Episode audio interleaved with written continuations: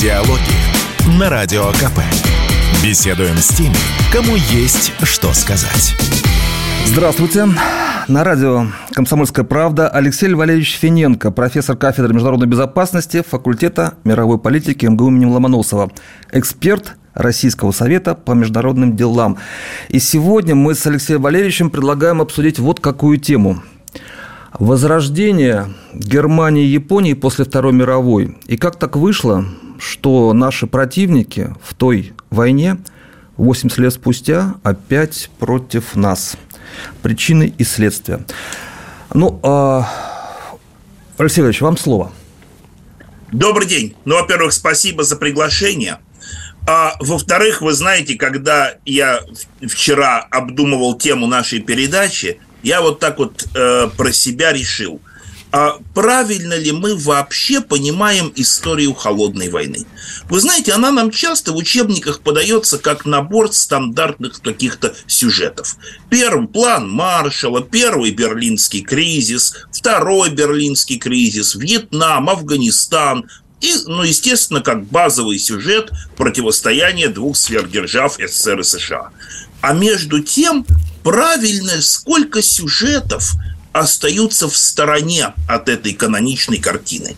И если посмотреть, то мир-то был куда шире, чем противостояние двух сверхдержав.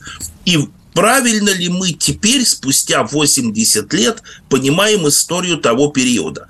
Может быть, один из базовых сюжетов был подъем Германии и Японии, их историческое возрождение после той катастрофы, которая произошла в 1945 году. Мы ведь часто ставим точку на 1945 годе, как будто этим все и закончилось вместо того, чтобы поставить многоточие. И если на это посмотреть не в масштабах политики, а в масштабах истории, то, наверное, мы должны будем признать, эти два государства очень быстро возродились после той катастрофы, которую они пережили. Может быть, начнем все-таки с Германии? А, Давайте тем более, начнем с Германии. Э, тем более, учитывая, что э, союзные войска э, фактически разделили Германию на четыре сектора. Ну и понятно, что большая часть досталась западным нашим союзникам, меньшая часть, разумеется, нам, хотя Берлин был взят именно советскими войсками. Игорь, позвольте я вас сразу поправлю. Да. На самом деле это не совсем так мы пополам поделили Германию. Просто нашу восточную часть мы разделили и отдали другим государствам, прежде всего Польше. И мы действительно создали очень маленькую, получилось, что наша зона оккупации очень маленькая. Давайте опять-таки вспомним, как мы часто говорим, раскол на ГДР и ФРГ. Но мы забываем, что до этого было, из вас, было проведено два интересных мероприятия. Первое. Из Восточной Европы было выселено, по разным оценкам, около 12 миллионов этнических немцев.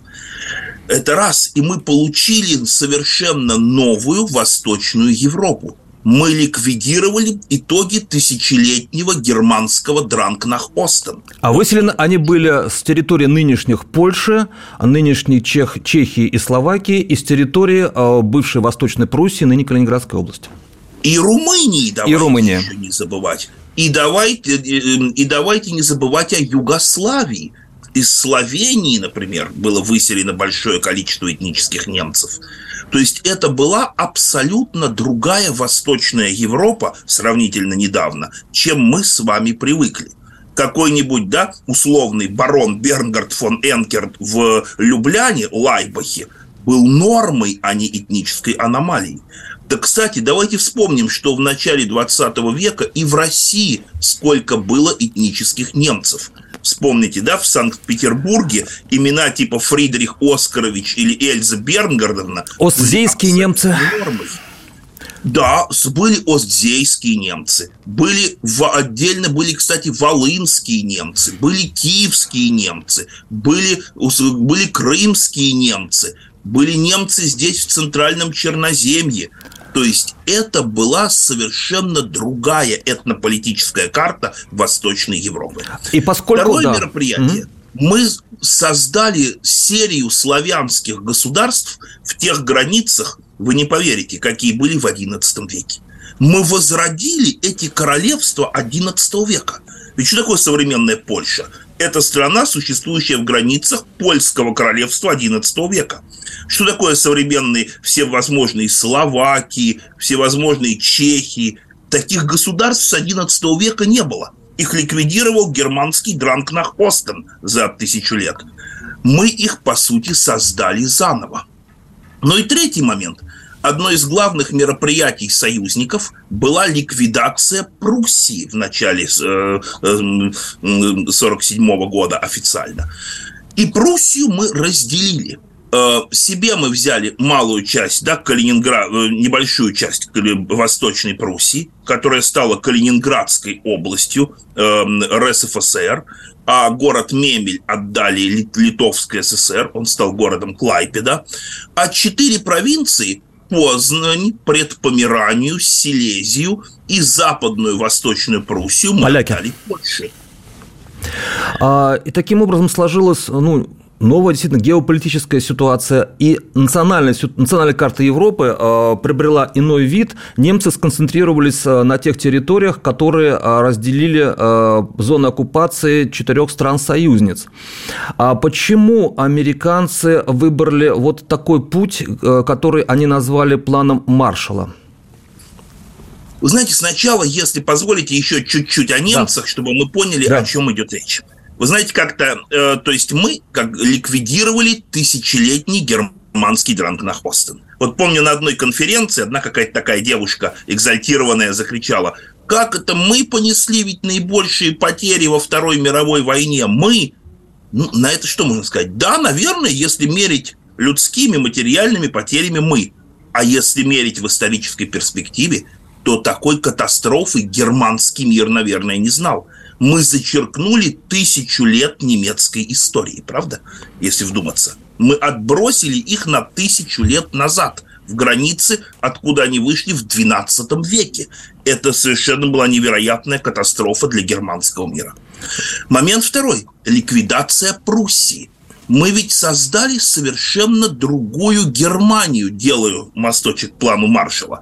Мы перебродишь, ведь Германия очень разная – им э, э, во многом манпрусская монархия Гогенцоллернов была чужой в Западной Германии. Они смотрели еще в XIX веке на пруссаков как на другой народ. Они считали их полуславянами. Посмотрите на окончание фамилий прусской знати фон Бюлов, фон Гранцев, фон Бредов, да, и так далее. Кстати, интересный момент. А много ли сейчас вы увидите в Германии и в германском бомонде людей с фамилией фон Бюлов или фон Гранцев? Да ни одного правда? Так вот, Германия была отброшена на территории, которые мы называем Рейнско-Баварская платформа, Западная Германия. Это именно Западная Германия, которая веками была ближе к Франции или странам Бенилюкс, чем к России. Ведь э, в Герм... традиционно прусский двор смотрел на Санкт-Петербург – а западные немцы смотрели больше на Францию и на Голландию. Вот теперь Германия... Но не на англосаксов. Э, что? Но не на англосаксов. Вы знаете, по-разному было. Баварские и Виттельсбахи смотрели на англосаксов в XIX веке. Да, это так. То есть э, на самом деле там очень разные были подходы и очень разные взгляды. Баварские э, действительно были больше связаны с Лондоном, чем с Парижем. Но это отдельная интересная тема, о ней тоже можно будет как-нибудь поговорить. А пока я о том, что такая Германия, посмотрите, как изменилась ее идентичность. Мы часто говорим, немцы изменились после войны. Да немцы не изменились. Просто мы имеем дело с рейнскими и баварскими немцами, а не с немцами в Пруссии, как, как опоры гер, предыдущей Германской империи. Это действительно несколько иной состав. Теперь второй момент. Американцы, э, да, не было бы ведь никакой европейской интеграции, не лишим мы Германию прусских земель. Ведь посмотрите, насколько была бы реальна европейская интеграция, если центр Германии находился бы в Берлине, а ее опора была бы в Кёнигсберге или во Фридланде. Правда? Это совершенно нереально было бы создать единый комплекс Франции, Италии и странами Бенилюкс. Опять-таки, привет нашим европеистам. Они говорят, где геополитика в Европейском Союзе? Да вот она. Только отбросив Германию на запад, на Рейнско-Баварскую платформу, мы смогли, мы сделали возможным ее европейскость и ее европейский, а не имперский выбор. Ведь до этого Пруссия говорила, мы особая цивилизация, мы не Западная Европа, мы другие. А теперь Аденауэр сказал, мы делаем выбор в пользу Европы. И при этом, э, подходя плавно к теме нашего второго блока, э, который будет после некоторой паузы, э, американцы уже тогда понимали, что они хотят взять от Германии и что они могут дать Германии в противовес нам. Или это не совсем так? Это именно так. И, и даже вот, больше, чем так. И вот а, с Алексеем Валерьевичем Финенко а, о том, почему американцы вложились в Германию, создали план Маршала, что взяли они, что взяли мы, и что дали Германии американцы, и что дала наша страна, мы поговорим после небольшой паузы. Алексей Валерьевич Финенко на радио «Комсомольская правда». Диалоги на Радио КП. Беседуем с теми, кому есть что сказать. Продолжаем. Алексей Валерьевич Финенко, профессор кафедры международной безопасности факультета мировой политики МГУ имени и эксперт Российского совета по международным делам. Тема нашей беседы – возрождение Германии и Японии после Второй мировой. И как так получилось, что наши противники в той большой войне 80 лет спустя опять против нас. Итак, Алексей Валерьевич, а, американцы знали, что делали, когда вводили план а, Маршала на территории той Германии, которую принято считать западной. Как совмещались, как совмещались репарации и план Маршала? Игорь, совмещались они очень просто. Первая цель, о которой сказал еще Джордж Кеннон. Эм, напомню, автор знаменитой длинной телеграммы, которая стала своего рода манифестом начала холодной войны и концепции сдерживания коммунизма. Был он сначала временным поверенным США в Советском Союзе, а затем возглавил Э, департамент стратегического планирования при Госдепе. Э, кстати, у нас все ищут мифический план, план Далиса по распаду Советского Союза. А зачем его искать? Я говорю, ребята, вы прочитайте длинную телеграмму Кеннона. Там все открыто написано так, что вам никакой план Далиса не снился. Там все написано открыто, нагло и демонстративно, как надо вести себя с Советским Союзом. Так вот, о чем говорил Кеннон? В бедной стране коммунизм никогда не победит. Коммунизм имеет шансы только в бедных и голодных странах. Если мы, американцы, сделаем Западную Европу богатой и сытой, мы остановим коммунизм. И прежде всего, естественно, ту часть Германии, которая была пока еще под контролем союзников. Еще ФРГ никакой не было. Была британская, американская и французская зоны оккупации. Только в 1948 году их сольют в единую тризонию. Теперь второй момент. Американцы, Игорь, прагматики. Они со времен Второй мировой войны сделали для себя базовые выводы. Первый. Одними бомбардировками войну не выиграть. Нужен солдат. Тем более для ведения войны с такой страной, как Советский Союз. Нужна сухопутная армия. Это раз. Момент второй. Пока у нашей цивилизации нет таких технических средств, чтобы быстро перебросить многомиллионную американскую армию за океан и под ее там снабжать в течение долгого времени против такого противника, как Советский Союз. То есть нужен солдат для возможной войны с Советским Союзом. Где взять в Европе солдата? Это может быть альтернативный Советскому Союзу только немецкий солдат. Британия устала. Британия стала во Второй мировой войне второй сухопутной, по мощи сухопутной державой мира, отказавшись да, от своей традиционной морской идентичности, но уже явно не тянула эту роль. Поэтому они понимали, что в перспективе альтернативного нам солдата можно взять только в Германии. Кстати, косвенно это подтверждают и советские документы. Вот не так давно наш исследователь Петр Скороспелов опубликовал интересные документы. 52 год. Э, советские документы, и вот там буквально размышления Сталина о том, что все эти холодные войны, угрозы, это пока больше блеф, чем реальность. Пока нет второй сухопутной державы в Евразии, мы можем относительно быть спокойными. А вот если появится вторая сухопутная держава, и если они снова, имеется в виду англосаксы, хоть они и не любят нынче этот термин, натравят ее на нас, вот это может быть действительно для нас снова опасным. Вот зачем делался кратко план Маршалла. И план Маршалла подразумевал, что коммунистов не будет в правительствах тех стран, которым американцы оказывают содействие. Это было обязательным условием. Да, из этого первое это поставили перед Францией и Италией. И коммунистов оттуда действительно удалили даже еще до того момента, как э, Джордж Маршалл огласил свой план. Кстати, при оглашении плана Маршалла 5 июня 1947 года сам Маршалл дал э, пресс-конференцию. И там он буквально сказал следующее. Его спросили, а зачем нам создание единого европейского экономического пространства?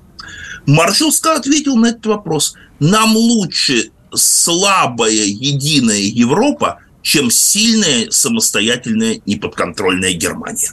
Ну ведь это же вся логика европейской интеграции, не правда ли?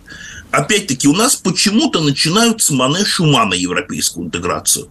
А на самом деле именно Маршалл поставил условием предоставления американской помощи создание единого европейского экономического пространства. Мане и Шуман, по сути, отрабатывали заказ господина Маршалла. Вот где надо, по-моему, искать, как пишет наш известный профессор Богатуров, подлинные истоки европейской интеграции. Американцам было важнее все-таки Германия возрожденная, сильная, а как э, страна, полностью ориентированная на США, но никоим образом на СССР, а, или возможность иметь на этих территориях самые сильные многочисленные э, военные базы, в том числе с ядерным оружием, направленные, разумеется, против СССР. А или и то, и другое. И то, и другое. У американцев очень развита политическая аналитика. Недаром англичане и американцы стояли у истоков политической науки. Они прекрасно посчитали, вот эта баварская, рейнская Германия была всегда исторически недружественной России. Недаром именно здесь были те самые еще в XIX веке баварские Виттельсбахи, которые противопоставляли себя и России, и Австрии, и Пруссии. То есть им не нужно было промывать мозги в этом смысле Налог. населению? Не нужно. Давайте вспомним, откуда шли все антирусские, антисоветские э, действия в Третьем Рейхе. Где зародилось это движение? Конечно, Бавария, Оно Мюнхен. ведь не в Пруссии зародилось, совершенно верно. Оно ведь не в Силезии зародилось, да, а именно в Баварии. И, кстати, пруссаков, которые были дружественны к нашей стране, они быстро убрали из госаппарата. А, ну так вот, поэтому им не нужно совершенно верно и промывать мозги. Они и так себя ощущают частью Атланти... западного мира исторически. Они видят в себе опору западного мира, который должна противостоять Совет, э, вас, противостоять исторически то России, то Советскому Союзу. А мы ликвидировали ту восточно-германскую культуру, о чем мы с вами уже говорили, и ликвидацией Пруссии, и выселением немцев – которая была веками ближе к нам, чем к Западной Европе. И которая могла есть, уравновесить влияние западников. Конечно, так получилось, что мы в 45-47 годах ликвидировали ту Германию, которая исторически смотрела на нас. Мы ликвидировали про российскую исторически часть Германии, оставили от нее маленький осколок, который станет ГДР, так называемая Бранденбургская марка, бывшая и часть Саксонии, а затем мы э, и у нас не осталось второй полноценной помощи, уравновешивающей западные земли Германии. Вот что, собственно говоря, произошло. Больше было вывезено или больше было дано Германии а, и нами, и союзниками? Разные цифры называют. 1,4 э, миллиарда якобы сказать, США вложили в Германию, а если считать еще кредиты, оборудование, технологии 3,1 миллиард. А по репарациям э, прочиталось западникам 10 миллиардов, как и Советскому Союзу. Но это все-таки было не Вы знаете, тут я не могу просто не сослаться на исследование такого такого замечательного, интересного итальянского профессора э, по истории международных отношений Энио Динольфа, который ехидно сказал так. В Италию тоже вложили большие деньги по плану Маршала, но почему-то результат такого не было, как в Германии. Наверное, дело не в деньгах, а, наверное, дело еще и в национальной психологии, в чем-то еще. А, ну, Эрхард, э, министр, а потом, кстати, канцлер немецкий, э, этого, основатель этого немецкого германского Игорь, чуда. позвольте сразу да. чуть-чуть вас поправлю в одном только месте. Да. Эрхард э, пока еще не был полноценным министром. Угу. До 1955 года ФРГ не была суверенным государством это была именно поделена еще на зоны оккупации. В 49-м они просто провозгласили правительство на территории той, э, тех зон оккупации, какие были. Ну, что такое министр в оккупационном правительстве? Да пискнул бы он что-то другое, на щелчок пальцев бы его союзники сменили. Правда? Ну вот он говорил, находчивость предпринимателей, дисциплинированность трудолюбие рабочих и умелая политика правительства. Вот три составные части немецкого экономического чуда, не называя помощь США. Ну, а мне кажется, одно не противоречит нисколько другому. Действительно, Динольфа прав. Сколько в Италию не вкладывали, эффекта такого не было, какой был дан э, от вложений в Германию. А с другой стороны, без американских вложений Германия бы так быстро не поднялась и не обновила свой производственный фонд после Второй мировой войны. Вот почему, собственно, сегодня а, в Германии возрождаются те идеи, те а, умонастроения, которые а, кто-то сейчас называет реваншизмом, и почему, собственно, Германия а, как раз э, вошла в число тех, кто активнее всего поддерживает конфликт на Украине, в противостояние с Россией и помощь Германии может быть самая существенная после американской. Вот об этом поговорим после небольшого перерыва. Алексей Валерьевич Финенко, эксперт Российского совета по международным делам и профессор кафедры международной безопасности в факультете мировой политики МГУ имени Ломоносова на радио «Комсомольская правда». Вернемся после паузы. Диалоги на Радио КП. Беседуем с теми, кому есть что сказать. Продолжаем разговор с Алексеем Валерьевичем Финенко. А, мы говорим на тему возрождения Германии и Японии после Второй мировой, и как так вышло, что наши противники в той войне 80 лет спустя опять против нас. А, Германия возрождается реваншизм или реваншизм там изжит? Германия наш противник не только в плане поставок э, леопардов и снарядов, э, которые убивают наших солдат на территории Украины. Почему Германия сейчас 80 лет спустя стала нашим противником. Ментально изменилась она в сторону демократии, о чем вы говорили. Сказать. Э, западные ценности. Американцы добились своего. Они создали новую Германию. Прусский дух исчез. Но реваншизм присутствует? Игорь, а почему он должен исчезнуть? Вот мы с вами уже сказали, что мы, союзники в 45-м, перечеркнули тысячу лет немецкой истории. Почему это должно исчезнуть раз и навсегда? Да, это, конечно, германский мир оправился потихонечку, худо-бедно, и как только у него появилось окно возможностей, он начинает шаг за шагом восстанавливать свои позиции. Это первое. Второе. Рeva... В германской культуре всегда был культ реванша. Это не русская культура. Вспомните оперы Вагнера. Вспомните немецкий эпос. Кстати, как-то я читал у филологов очень интересный сравнительный анализ. Сравните русские и немецкие сказки. В немецких сказках «отомсти» в эпосе, да, в героическом, это всегда не просто хорошо, а это как друг завещает другу «отомсти за меня, умирая». В русских сказках ведь ничего подобного. Наши богатыри не мстят. Вот это самое интересное, да? А германские, вспомните Вагнера, умирают со словами «отомсти за меня» и передают меч. Э, так что почему это должно умереть? Почему это должно уйти? С чего мы вообще решили, что в 45-м мы поставили точку в истории и вступили в какой-то новый мир? Да почему мы на это сделали такой вывод-то? Да, прошли десятилетия, германский мир возрождается, он шаг за шагом двигается по своему историческому пути. Все так, как и должно быть по законам истории. А чего тогда немцы хотят добиться в истории этого противостояния, в истории этого конфликта, посылая Я думаю, они хотят, Игорь, нескольких вещей добиться. Да. Первое. Получить снова сильную армию. Ведь под все это идут крики. Мы слабые, мы никакие, и ВПК-то у нас никакой, и армия-то у нас никакая. Как же мы будем оплотом Запада от восточных варваров, да, вспоминайте Лейнгрин, сразу это эм, опера из оперы Лейнгрина вспоминается сразу часть, да, что когда Генрих Птицелов говорит, что мы идем на восток противостоять восточным варварам. Правда, тогда это венгры понимались под этим. Эм, ну, э, так вот, как же мы будем оплотом Запада против Востока? Дайте, дайте, дайте нам срочно армию.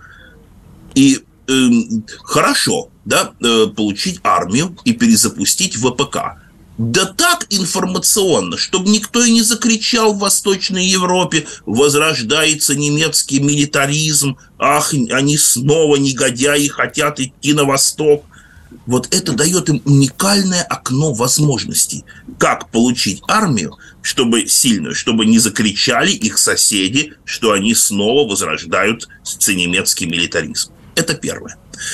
Второе, эта война позволяет немцам, скажем так, эм, теперь пересмотреть снова свою историю. Раз возродится сильная армия, раз возродится прусский э, дух, не все в истории Пруссии было плохо. Не все в истории Пруссии было отвратительно. Много было и положительного.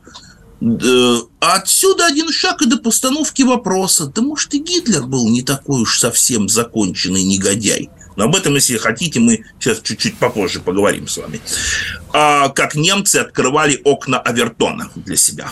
Так. Ну, а, треть, а третий момент, я бы сказал, это то, что благодаря нынешнему конфликту немцы отвязываются от Второй мировой войны. Да, было и прошло, забыто. Уже новая война в Европе, уже новый крупный военный конфликт, немыслимый со времен Второй мировой. Но не поминать же нам Гитлера, как Франции и Наполеона, через слово. А что, тогда обратно Гданьск-Данцик а, и Калининград-Кенигсберг? Ну, насчет Калининграда э, пока не понимают вряд ли. А Данцика почему бы и нет? – Опять-таки, Игорь, мы поставили точку в 45-46 годах. А дальше у нас типа общие были проблемы человечества. А ведь а кто сказал, что в наши потомки, листая учебник истории, не прочитают там, что это с 1946 по 2000 такой-то Гданьск, Данцик назывался Гданьском, а Мариенверде назывался Видзеном, а ныне он слово Мариенверде а может наши внуки будут так и говорить, что вот он, немецкий Мариенверде, который просто сколько-то лет после Второй мировой войны принадлежал Польше и был польским Квинсеном. Когда вы сказали о том, что э, реваншизм в Германии никогда и не исчезал, э, несмотря на то, что демократическая страна, э, западные ценности, и это получается в крови, или в, больше в крови, чем в голове, или там... Игорь, там... а кто вообще сказал, что демократия мешает реваншизму и войнам? Угу, Ведь так. давайте вспомним, это сейчас нам американцы говорят, что демократии друг с другом не воюют. А всего сто лет назад трюизмом были другие слова. Чем более демократичен режим, тем более он агрессивен. Ведь вспомните, как рассуждали такие видные социологи конца XIX века, как, например, тот же Габриэль Тарт, Гюстав Лебон. Они говорили, монарх, он ответственный человек. Он с детства воспитан в ответственности личной перед страной и народом. А популистский лидер должен завоевать власть, ему нужна агрессивная толпа, он выдвигается агрессивной толпой. Значит, он куда более агрессивен, чем монарх. Далее, у популистского лидера, выдвинутого демократии, нет такой меры понимания и знаний, какие с детства вложены монарху. То есть для него начать войну гораздо легче, чем для государя, который привык с детства думать и размышлять о том, о судьбе и своей страны и народа. Поэтому считалось, что чем более демократический режим, тем более он агрессивен. Но фашистской Германия вновь стать не станет, а не сможет. Тоталитарной она вновь стать не сможет. Вы знаете, я вообще не люблю этот термин «тоталитарный». Мне он, честно, вызывает смех – и что такое тоталитарный? Это западные американские социологи, типа сначала, да, э, эм, его, кстати, разработали, этот термин тоталитаризм, на базе специфического опыта фашистской Италии. Ведь первая литература о тоталитаризме была именно о фашистской Италии. Причем сами фашистские теоретики говорили о нем в позитивном, а не в негативном ключе. Да, говорили они, у нас тоталитарное государство, и это прекрасно. Затем американцы и англичане пристегнули Германию к понятию тоталитаризм, хотя там была совершенно другая система, не фашизм, а национал-социализма, а потом пристегнули и Сталинский Советский Союз. Особенно такая дама была у них Ханна Аренд. Поставив на одну, книгу, на одну полку их. Которая написала книгу, ну, честно говоря, от которой любого историку ну, просто смешно, как такую абракадабру можно написать. Ну, давайте вспомним несколько моментов. Первый – если у нас это был единый тоталитаризм, но Гитлер никогда не восхищался Советским Союзом, Сталиным и Лениным. Гитлер восхищался Британской империей почему-то. Он открыто говорил, что его идеал – Британская империя с ее системой иерархии народов, с ее системой, где одни народы, более высшие, управляют более низкими народами. За основу, говорил Гитлер, мы должны брать британскую, а не советскую систему образования. Вот первое, да, брешь в теории тоталитаризма – Момент второй. Тем, кто любит теорию тоталитаризма, я очень советую посмотреть любой советский фильм о Великой Отечественной войне. Что мы видим среди немецких генералов? Граф, барон, да? Э, то есть Германия, система дворянских титулов. В Германии еще и при Гитлере сохранялась система дворянских титулов и даже система сословных привилегий их только по-другому, чем в классическом да, феодальном государстве. Их, это была еще очень страна с сильными пережитками аристократического общества. Как можно это поставить в один ряд с Советским Союзом, где аристократия была ликвидирована э, в 17-18 годах, не говоря уже о сословных привилегиях? Ну, честно говоря, у меня это вызывает смех. Но я уж не говорю о том, что о каких-то диких выкладках Ханны Аренд, что панславизм послужил основой для коммунизма. Хотя, как мы помним, до 1941 года коммунисты клеймили панславизм как реакционную э, философию царизма. То есть какие-то совершенно дикие натяжки, подтасовки фактов, выверты. Ну, собрала то, что собрала. Американцам понравилось. Получился такой некий единый тоталитаризм, в который они объединили всех своих противников. Тогда у меня вопрос, а почему Британская империя упадает из этой системы? Если Гитлер так ей восхищался. А почему любой колони... любая колониальная империя, почему тогда у вас не относится к тоталитарным государствам?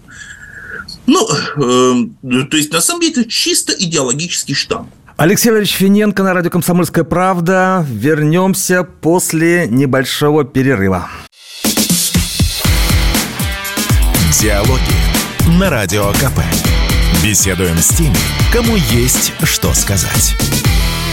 На радио «Комсомольская правда» а, профессор кафедры международной безопасности факультета мировой политики МГУ имени Ломоносова, эксперт Российского совета по международным делам Алексей Валерьевич Финенко. Тема нашей беседы – возрождение Германии и Японии после Второй мировой и как так вышло, что наши противники в той войне 80 лет спустя снова против нас. Япония. А, Япония все-таки другая история – совсем другая история. Если с Германией 80 лет назад мы боролись 4 года, э, Япония фактически прямое противостояние у нас было только в августе 45-го.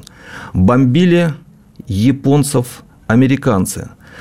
И атомными бомбами обычными получали удары по Перл-Харбору, э, но при этом именно США оказали Японии наибольшую помощь. Фактически тоже это было частью плана Маршала. А почему Японию вложились американцы? Им недостаточно Игорь, было... Кеннон ответил на ваш вопрос. Да. В 49-м, значит, в 48-м году. Япония должна стать непотопляемым американским авианосцем и оплотом американского влияния в Азии. И, кстати, ничего нового здесь не было. Давайте-ка вспомним, что первыми, кто как говорится, открыл Японию, вывел ее из политики самоизоляции в середине 19 века, были Соединенные Штаты Америки. Давайте вспомним, что именно они в 1854 году ограничили суверенитет Японии Канагавским договором, навязав ей и экстерриториальную юрисдикцию, и открытие портов в одностороннем порядке, и особые привилегии для американских консульств, то есть ничего нового в этой политике по большому счету не было. Даже когда Япония вела с нами русско-японскую войну, ее суверенитет был, если угодно, слегка так ограничен Канагавским договором с Соединенными Штатами. Этот режим японцы отменили только в 1911 году. Вот такая интересная история была. Теперь второй момент. Э, с Японией вы правы, Игорь, была другая история, чем в Германии. В Германии было ликвидировано старое государство, старый рейх, и новая Германия создавалась, и ГДР, и ФРГ строились как абсолютно новые страны.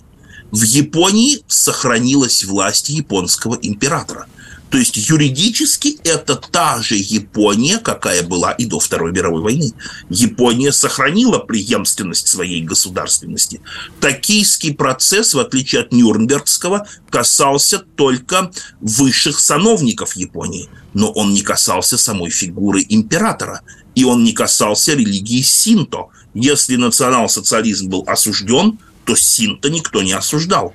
То есть Япо... это та же юридически Япония, какая была и до Второй мировой войны. Но территориально, это... но территориально, сказать, она утратила Южный Сахалин и Курильские острова, с чем да больше. американцы. была по условиям Сан-Франциско мирного договора была ликвидирована Японская империя. И Тайвань, и Корея, и острова на Тихом океане были потеряны. Но у меня вопрос – а с чего мы опять-таки, Игорь, взяли, что японцы считают такое положение дел вечным? Ну, ваш, в нашем отношении точно нет. Да и не только в нашем, думаю. Японцы, как и немцы, прекрасно понимают, все течет, все меняется. Кстати, тут я недавно как-то мы беседовали с знакомыми, они говорят, а вы представляете, ведь в 20 году немцы написали, по-моему, на Бранденбургских воротах 9 мая слово «спасибо», я говорю, ну, конечно, все написали. Они вынуждены жить в нашем мире. Они вынуждены жить в мире, где доминируем мы, пять держав победительниц во Второй мировой войне. А вот что будет, когда этот мир станет не нашим? Но у них даже армии нет по Конституции, только силы самообороны. А вот силами самообороны интереснейшая вещь. Посмотрите, как японцы шаг за шагом расширяют свои полномочия. Первое, да, у них, э, в тысячи, у них была конституция, что японский народ отказывается от войны как суверенного права нации, соответственно, от армии, раз. И второе, американо-японский договор безопасности 1951 года, что Соединенные Штаты берут на себя все функции по обороне Японии. Зачем армия? А вот в 60 году Американцы и японцы переподписали договор безопасности, и Япония уже получила право иметь собственные силы самообороны. Первый шаг сделан, да? Второй шаг делает японский премьер Накасоне в 1982 году, который говорит, что в прибрежных японскому архипелагу водах японский флот сил и силы самообороны получают эксклюзивные права на самооборону. То есть американцы вступят потом, если не справятся японцы. А фактически, да, это было перевозложение функций обороны японского архипелага на Японию. Дальше Да-да. третий, дальше третий момент. Я бы здесь выделил бы отдельно 2004 год подписание Токийской декларации, по которой Япония получила право закупать американские комплексы противоракетной обороны. Ведь юридически это не американское ПРО, развернутое в Японии, это японская противоракетная оборона. Некоторые скажут, ну и что? А на самом деле это очень серьезная вещь. Ведь перехват ПРО не обязательно осуществит Э, в воздушном пространстве Японии, оно может осуществить перехват ракеты там северокорейской, какой угодно, и за пределами японского архипелага. Вот вам юридический пересмотр положения, что силы самообороны могут действовать только в пределах японского архипелага. Японцы так вот косвенно, хитро это положение пересмотрели. Ну и последнее – визит Обамы в апреле 2014 года в Японию, а затем в 2015 году внесение поправок в японскую конституцию, что японские вооруженные силы могут действовать и за пределами японского архипелага, правда, пока с согласием международных институтов. Но при этом японское чудо, как и германское чудо на лицо, а экономика Японии стала второй, э, по-моему, в конце 60-х годов, второй экономикой Только мира. не забудьте, что они, Игорь, были лишены военных расходов. Они а, были в том да. форме на ВПК, какой несли и мы, и американцы, они, в общем-то, были освобождены от этого. Да, у это... них было э, военное, естественно, производство, но это было несопоставимо с тратами Советского Союза и Соединенных Штатов. А, то есть японцы забыли атомные бомбардировки Хиросимы и Нагасаки, а, потому что американцы им дали достаточно денег Игорь, и достаточно технологий. Вид, и технологий, сделали да. вид, что забыли. Опять-таки вспоминаем японский фольклор, японские сказки. Мудрый воин делает вид черту или злому духу, улыбаясь, а потом вонзает в него ему в спину меч. Э, ну, пока этого не произошло, мы видим крупнейшую американскую базу а на юге пока. Японии. Вот вы представляете, какое сейчас ключевое интересное слово «пока». Да, а, но а протекционизм, который американцы по отношению к японским товарам э, десятилетиями соблюдали, и а, Америка ездила на японских машинах, э, покупали, так сказать, японские телевизоры и радиоприемники. Это тоже составная часть японского экономического чуда? Конечно. И как заметьте, как интересно американцы его убили. Они убили его Луврским соглашением 1987 года. Вот сначала было в рамках Большой Семерки соглашение Плаза 1985 года в Нью-Йоркском отеле Плаза. Суть была такая, что нельзя искусственно завышать курсы, занижать, точнее, курсы национальных валют в отношении доллара. Японцы отказались его подписать понятно, что очень сильная иена убила бы японское экономическое чудо. Тогда американцы зашли с другой стороны. Они э, зашли через Луврское соглашение 1987 года о том, что не надо создавать излишки, вдумайтесь, экспортоориентированной экономики. Молодцы. А если говорить об отношениях э, схожести отношений а Японии и Германии, и та, и другая страна получали, а, ну, немцы в большей степени, э, дешевые углеводороды от России. Японцы получали сжиженный газ Сахалина. Но японцы, не забудьте, имели колоссальную атомную энергетику. Да. По сути, они после Франции стали второй в области атомной энергетики. Кстати, американцы очень крепко подрезали им экономическое чудо в 88-м, подняв цены на природный уран. А, так или иначе, получается, что а, мы были важными экономическими партнерами и для Германии, и для Японии. Хотя, конечно, американцы были важнее. Но, но для Японии не были особенно, а для Германии, безусловно. Мы можем сказать, что а, Япония все равно несмотря на то, что она присоединилась к санкциям, несколько отстранена в плане прямой помощи. Игорь, ну а... ну так это не ее регион, правда? Да. Это не ее регион. Там, где Тайвань, они с 2007 года ведут переговоры о совместной обороне Тайваня от Китая. Ну, естественно, пока под контролем Соединенных Штатов. То есть им хватает а своих я, забот. А я напомню, что э, что помимо да, Тайваня, что помимо э, диалога по Тайваню, Америка и японцы весьма посматривают и на наши острова. По-прежнему. Здесь Японцы э, играют в другом регионе, но играют ту же роль. Кстати, давайте-ка вспомним напоследок интересную историческую параллель. В 19, в начале 20 века Венский порядок, который создали державы-победительницы над Наполеоном, прежде всего Россия и Великобритания, взорвали, три, э, взорвали два ревизиониста. Германская империя и Японская империя. А что если наш ялтинский порядок на новом витке развития повторит тот же цикл? Интересное, интересное предположение, прогноз от Алексея Валерьевича Финенко, профессора кафедры международной безопасности факультета мировой политики МГУ. Мы говорили с ним о, о возрождении Германии и Японии после Второй мировой, и как так вышло, что наши противники в той войне 80 лет спустя опять против нас. Спасибо, всего доброго. Спасибо, до свидания. И с праздником, с наступающим. С наступающим. Спасибо.